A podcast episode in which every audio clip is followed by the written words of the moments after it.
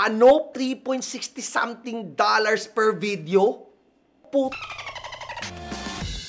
Practical advice, real talk, tough love, and more importantly, specially made for you, the Filipino video editor. This is Edit My Videos Now podcast, hosted by Joel Salindon. Kaming mga admin sa PVE, eh, may, may mga posts kaming dinidelete dyan na, alam mo na kapag uh, madami ng haters, dami ng bashers tong post, sinasakyan na ng mga troll, tinatanggal, na, tinatanggal na namin yung mga ganyang posts eh. Ito recently, meron kaming isang tinanggal na may isang tao na naghahanap ng editor at the rate daw ng 3.64 dollars per video. Okay, per video. Ang isang video, 30 to 60 seconds long. Ngayon, hindi lang nakalagay kung anong klaseng video, na, anong klaseng video yon. I assume, siguro, pwede nating assume na lang na um, Facebook ad na lang to. Di ba? Mga dropshipping videos o kaya yung mga isang mahabang podcast gagawing 30 to 60 seconds. Siguro gano'n na nga. Tapos kada project daw, meron 15 to 45 na ganun papagawa sa'yo. Okay? So, eto na naman. Siyempre, dami na namang na-trigger na editors dyan, di ba? Binash yung post, hinate. Kahit nga yung nag-post, nag-message na sa aming mga admin na pwede daw, tanggalin na, sorry daw, hindi naman daw, wala naman daw siyang masamang mali siya, hindi daw niya alam yung rates, hindi yung pricing, etc., etc., etc.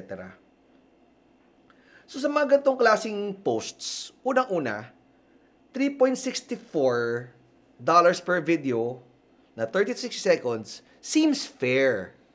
Parang pwede na, parang pwede na.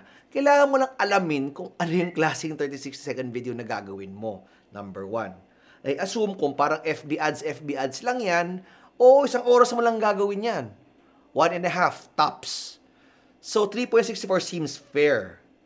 And kung igagaranti ka niya ng 15 to 45, siguro kung 15 lang gagaranti niya, taasan ng konti. Kung 45 gagante niya, okay na yung 3.64. Kasi isipin mo, 3.64 times 45, around, ano din yun, mga, ilang, abot na 20, 25,000 ba? Sorry, ay, wala akong calculator. Pero around that, around that amount, sa isang buwan. So, pwede na.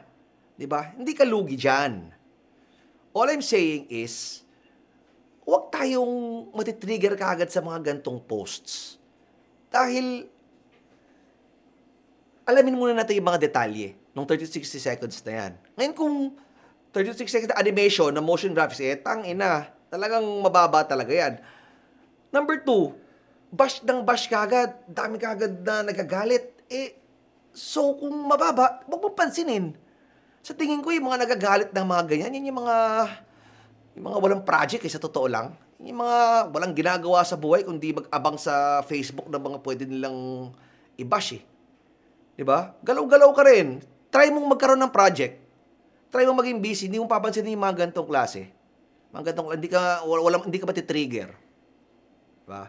So yun lang, yun lang lesson dito. Naawa din ako dun sa nag-post.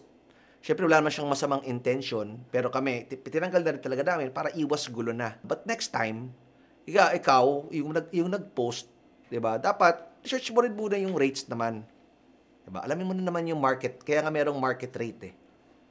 And kaya mga nagagalit na editor dyan na nag-troll, nag-bash, nag-minura pa siya, nag-PM, minura-mura pa siya.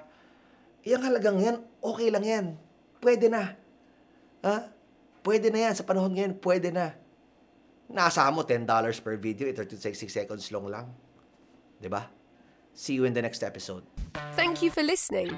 We are also available in all your favourite social media platforms Spotify, Apple, and Google Podcasts, Instagram, TikTok, Facebook, and YouTube. Follow and subscribe. Search at EMVN Podcast. See you there.